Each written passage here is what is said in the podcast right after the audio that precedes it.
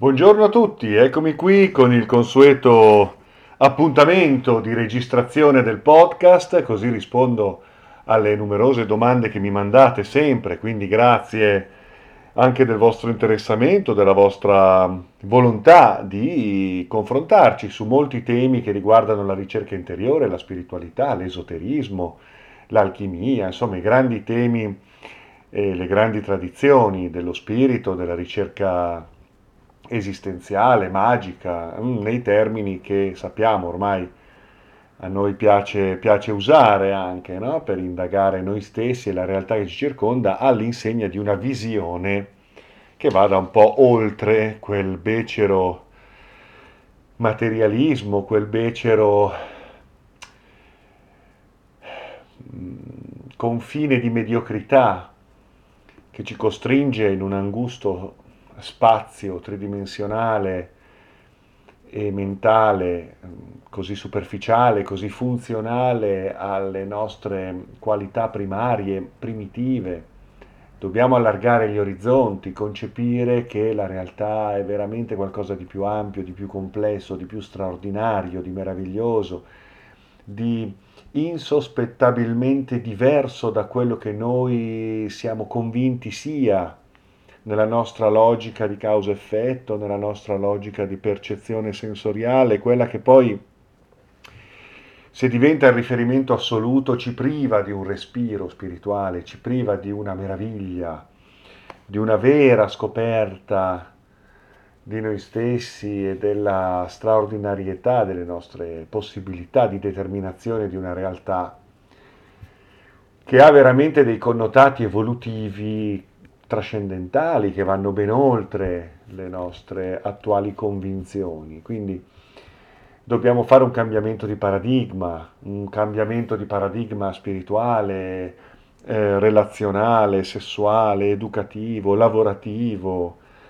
mh, mm, terapeutico. Dobbiamo cambiare i paradigmi che fondano attualmente una visione estremamente ristretta rispetto alla realtà che dovrebbe essere intesa e determinata attraverso formule e concezioni che poi diventano determinazioni e percezioni di qualcosa di veramente straordinario, che l'uomo ha dimenticato, l'uomo ha dimenticato negli ultimi millenni, la straordinarietà del suo viaggio.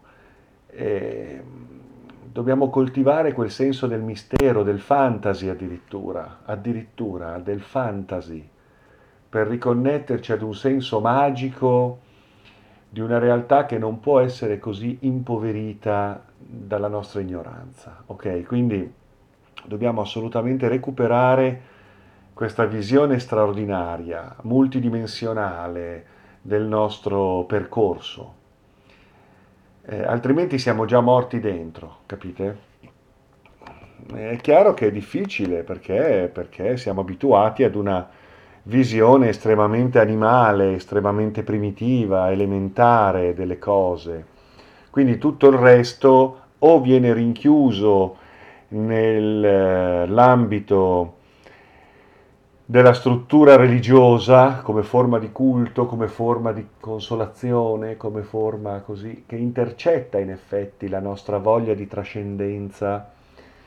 Comunque ancora una volta riconducendola ad una visione molto ignorante, eh, quindi devozionale, rispetto a un qualcosa di molto fumoso che poi di fatto viene strumentalizzato da sedi di potere che con la spiritualità non hanno niente a che fare, okay? Oppure dall'altra parte c'è uno scetticismo di fondo, giudicante, arrogante, eh, che di fatto non fa che riconfermare quanto siamo immaturi, quanto siamo ignoranti di fronte alla vita, di fronte al pensiero, di fronte a ciò che può proiettarci verso una dimensione veramente di fratellanza, di comunione, di amore, di celebrazione e quindi anche di risoluzione della sfida che la vita ci pone attraverso la fiducia in noi stessi, attraverso la fiducia nell'altro, attraverso la fiducia in una visione superiore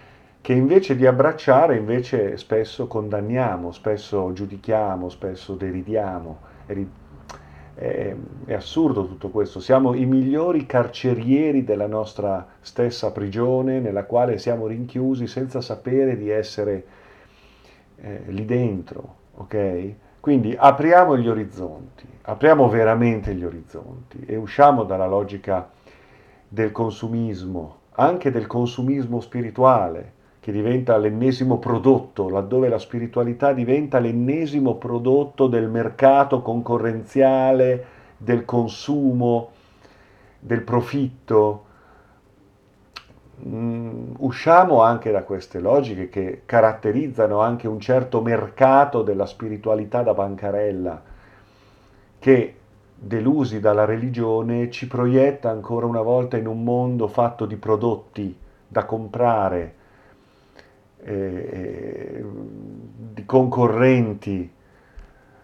Dobbiamo approfondire, quindi andare più in profondità, necessariamente, quindi recuperando un senso filosofico, un senso etico e estetico dell'essere umano, della vita, e quindi da qui mutuare una logica di benessere che è quella del corpo, che è quella della mente, che è quella dello spirito, in un moto di risveglio di coscienza che non solo dà significato a quello che viviamo giorno dopo giorno e ci permette di viverlo sempre meglio, determinandolo alla luce di valori esistenziali, spirituali, di amore, di amicizia, di bellezza, di rispetto, ma ci proietta verso orizzonti che corrispondono, a, a, corrispondono alla nostra natura di esseri viventi, senzienti,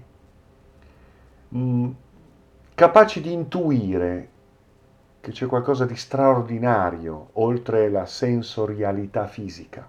C'è qualcosa di straordinario, c'è un mistero straordinario che ci avvolge ci compenetra, ci coinvolge, ci motiva a rappresentare la realtà ad un livello più alto. Ecco il mio impegno e lo sforzo di creare anche delle sinergie affinché più persone possano essere stimolate da certi pensieri, poi ognuno farà il suo viaggio, le sue scelte, si regolerà come preferirà curandosi in un certo modo, alimentandosi in un certo modo, eh, coltivando i propri rapporti di amicizia o di professione in un certo modo, ma anche sapendo coraggiosamente portare avanti un, un, un pensiero, una visione, coraggiosamente perché appunto spesso ci si scontra con l'ignoranza e lì bisogna avere infinita pazienza però anche con determinazione saper muovere le proprie posizioni in un certo modo, ok? Allora, veniamo alle domande di oggi. Avete sentito che il telefono, tra l'altro, faceva qualche rumore perché c'è un'amica che mi sta mandando le domande anche adesso, che voleva, insomma, avere qualche delucidazioni su determinati temi, per cui eh, adesso vediamo un po', sto guardando questo aggeggio infernale che però a volte risulta anche, risulta anche utile. Vediamo un po' se riesco a... perché poi io sono una schiappa a usare questi aggeggi, eh? Vediamo un po' se riesco... Ah, ecco. Allora, la domanda che mi pone questa cara amica è So che ci sono varie teorie sui vari tipi di esseri umani. Apparentemente siamo tutti uguali, ma si parla dei senza anima, di extraterrestri con la nostra stessa forma che vivono tra noi. Io non credo che siamo tutti uguali, i senza... sto leggendo, eh? I senza anima li possiamo riconoscere dalle loro azioni violente e dal loro sonno perenne. Mi piacerebbe avere la tua opinione sulla diversità e provenienza degli esseri umani che vivono su questo pianeta. Wow, argomento che, che poi dipinge degli scenari ipotetici che non sono esclusi in senso assoluto dall'indagine e dalla storia delle grandi tradizioni spirituali, dalle grandi tradizioni esoteriche. Tu mi parli di... Ne avevamo parlato anche la volta scorsa, tu mi parli di esseri senza anima, ripeto, attorno a noi c'è ormai una umanità decisamente fallimentare, non rappresentata nelle sue migliori qualità, nella sua potenzialità reale. C'è un'umanità avida, eh, arrabbiata, eh, ignorante, ingannevole e ingannata. E spesso ci si allontana così tanto dal senso delle cose, dal senso reale delle cose, per cui sembra quasi di essere già morti dentro. Siamo degli automi che lavorano, fanno, combattono le loro guerre, le loro battaglie contro la vita, contro gli altri, per il proprio tornaconto, che poi si riduce alla propria visione limitata, egocentrica no? del proprio giardinetto. E certo, a volte uno che si ferma, perché poi è una percezione collettiva, perché poi, ripeto, guardandosi negli occhi con le persone individualmente, si scorge ancora una luce, un barlume, una sensatezza possibile.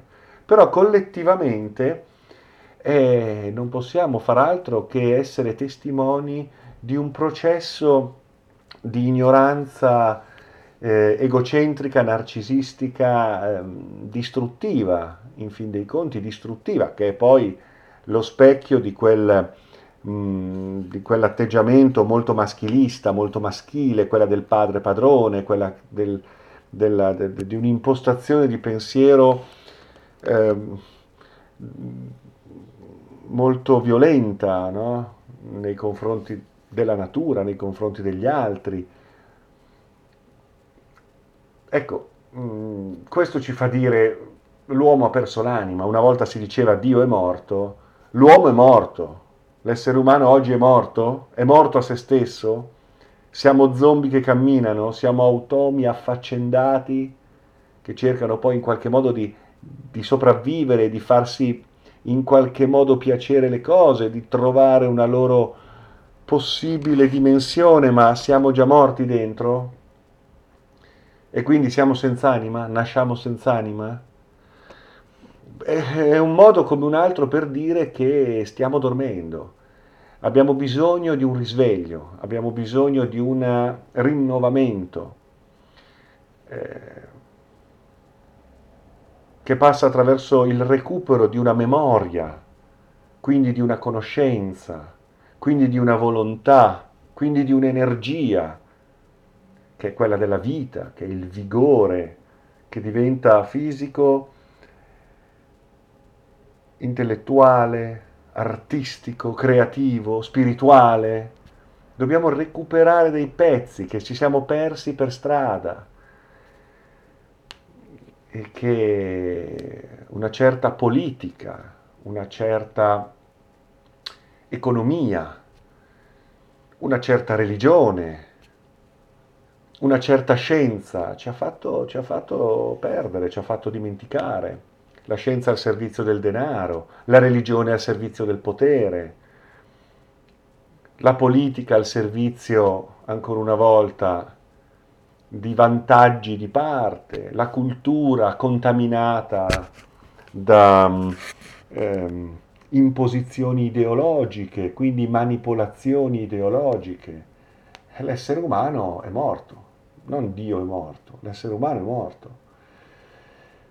Ma io sono convinto in un riscatto possibile, che forse non riguarderà tutti, che forse non riguarderà chi non lo vuole chi è ormai veramente morto dentro. Chi è mai veramente morto dentro perché lo ha scelto, lo vuole, perché ha paura del risveglio, non solo per se stesso, ma anche degli altri, quindi si scaglia contro chi vuole essere libero, cosciente, consapevole, si scaglia contro chi vuole amare e chi non sta alla religione del denaro, alla religione del potere, alla religione del conflitto e della competizione a tutti i costi. Eh, quindi siamo senza anima? Sì, probabilmente c'è anche qualcuno senza anima. ormai così lontano dalla coscienza che forse si sono superati dei punti di non ritorno, può darsi. Io però sono qui perché credo in qualcosa, perché credo in un riscatto possibile, credo in un risveglio possibile, ok? E questo è quello che, che, che credo fondamentalmente, profondamente, profondamente.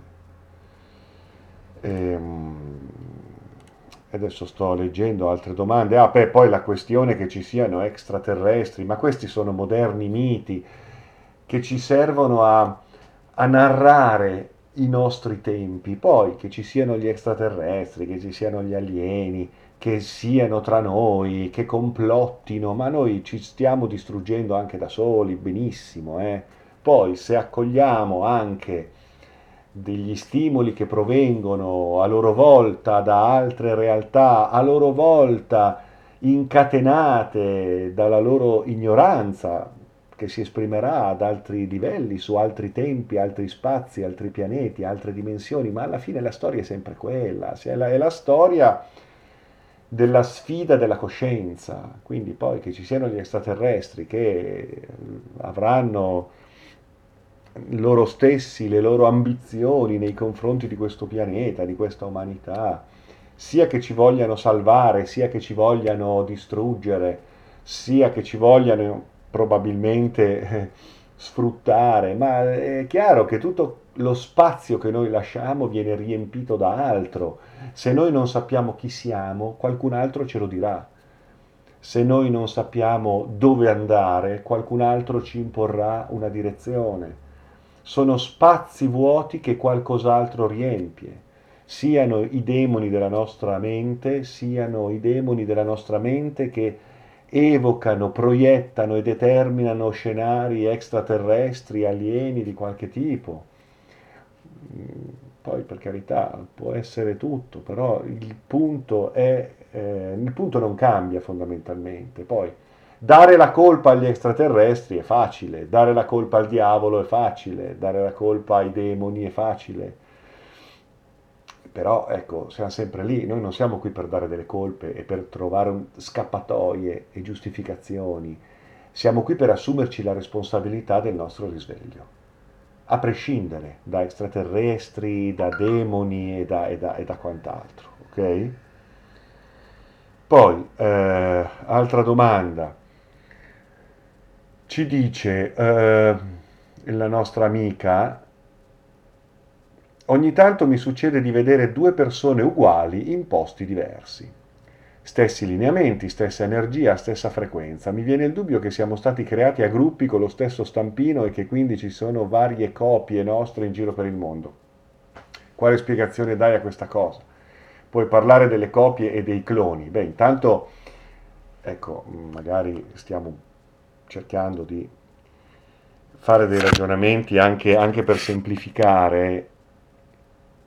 Spesso noi siamo portati poi a cercare delle spiegazioni anche molto, molto fantasiose. Poi per carità, mm, eh, ci possono essere i sosia, ci possono essere... Poi c'era l'idea nella, nella, cultura teosofica, antroposofica, l'idea del doppio, il doppio astrale, eh, la bilocazione, però questi sono fenomeni, fenomeni che riguardano questioni e vicende di carattere esoterico. Eh, per cui io non lo so adesso se hai visto una persona che assomiglia a un'altra e quindi siamo stati fatti con lo stampino? Io, io, credo che l'essere umano terrestre sia comunque il frutto anche eventualmente di una manipolazione genetica, di un intervento eteroindotto, quindi alieno. Sì, non, non, non mi dispiace questa possibilità, anche perché ci sono molti dubbi dal punto di vista antropologico, archeologico, genetico sulla nostra provenienza, perché ci sono molte incoerenze che la storia e la teoria darwiniana non, non spiegano, la scienza non spiega, la scienza così come noi ad oggi la conosciamo. No?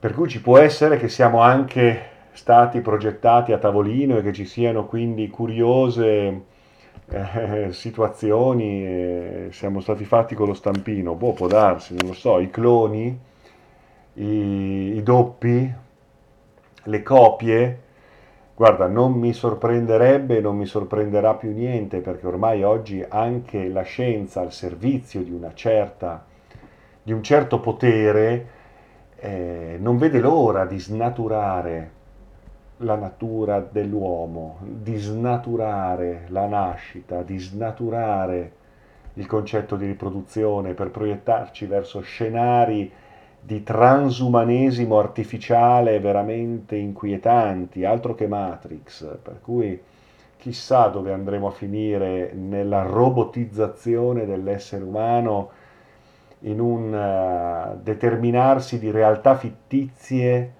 che verranno eh, indotte in eh, cervelli all'interno di corpi sempre meno naturali, ma sempre più funzionali alla produzione di un certo tipo di, di energia. Sono scenari che alcuni futurologi dipingono e che sono assolutamente sconvolgenti, ok? Quindi adesso che tu abbia visto una persona uguale a un'altra, quello è un doppio, non lo so, non credo e ci sono le persone che si somigliano. Però questo mi dà lo spunto per dire che andiamo verso una umanità sempre meno umana, questo è sicuro. Ma speriamo di riuscire a riscattare il senso della vita, recuperando la natura reale delle cose. E eh, assecondando un'evoluzione naturale e trascendentale che è quella propria della coscienza che attraversa la vita nel suo processo spontaneo e naturale, non interferito da forme di presunto progresso che in realtà rappresenteranno la nostra fine sul piano della, della realtà quindi scenari come Matrix non sono proprio poi alla fine così fantascientifici. Mm. E adesso c'è un'altra domanda, vediamo, si dice anche che quando lasciamo campioni del nostro sangue per fare gli esami in ospedale, questo possa essere usato per fare degli esperimenti, tipo appunto nostri cloni e nostre copie, e che altri noi si troverebbero anche su altri pianeti. Adesso io questo non lo so proprio. Nostre copie su altri pianeti, boh, tanto si può dire tutto il contrario di tutto, è molto difficile stabilire a questo punto delle verità, fermo restando che nulla mi sorprende, nulla mi sorprenderebbe, ma poi alla fine non è quello il punto, non è il punto che a me interessa.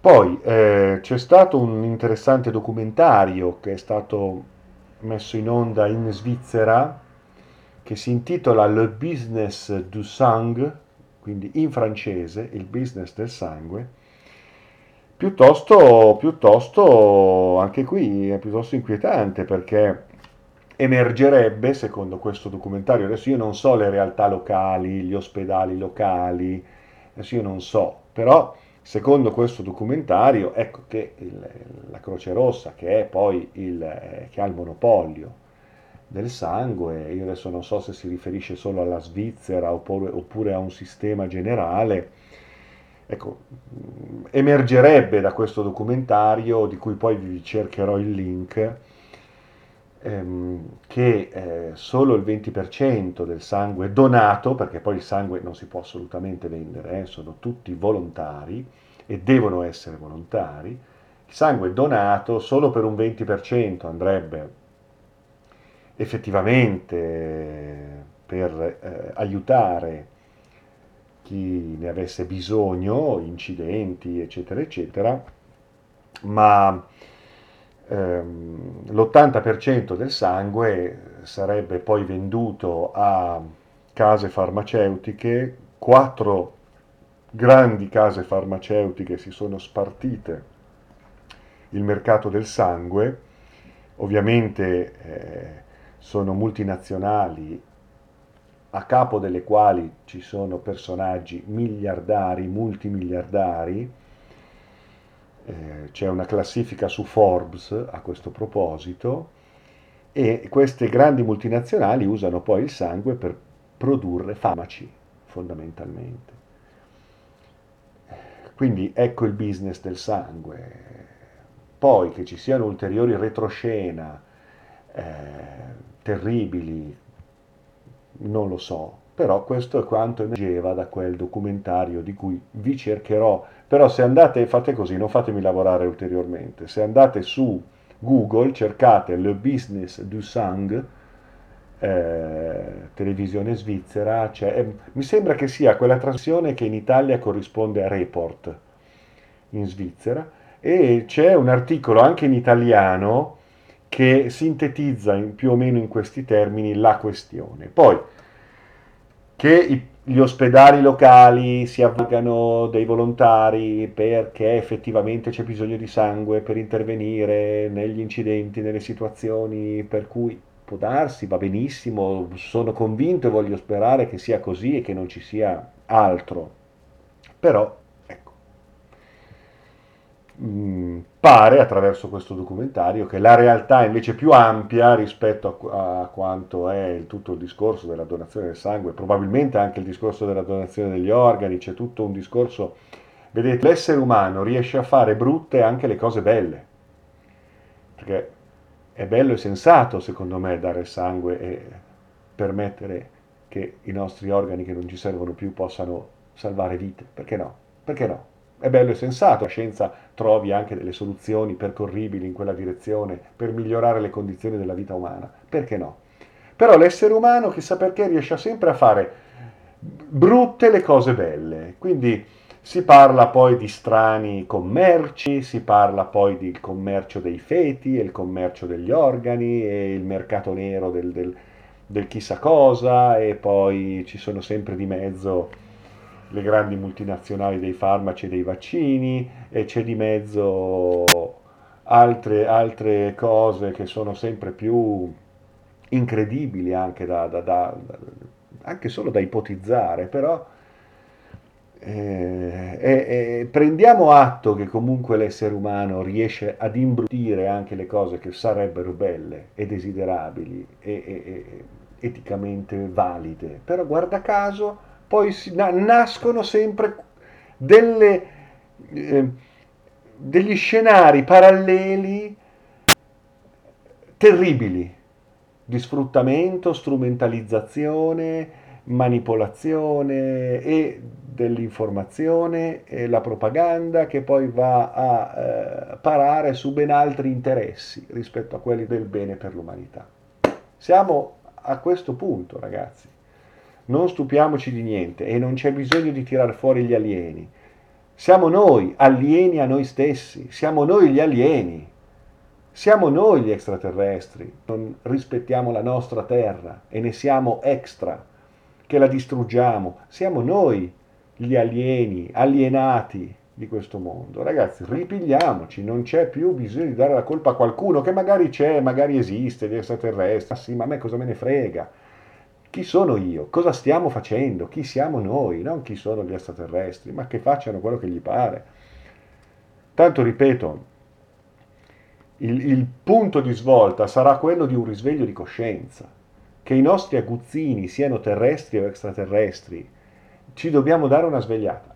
E questa svegliata non passa più attraverso i moti rivoluzionari in piazza, perché ormai il collasso è globalizzato, passa attraverso altre, altri circuiti, altre forme di sviluppo della realtà nel suo snodarsi tra epoche e ere differenti, di cambiamento, di rivoluzione, di distruzione e ricostruzione attraverso concetti e dimensioni che noi neanche immaginiamo.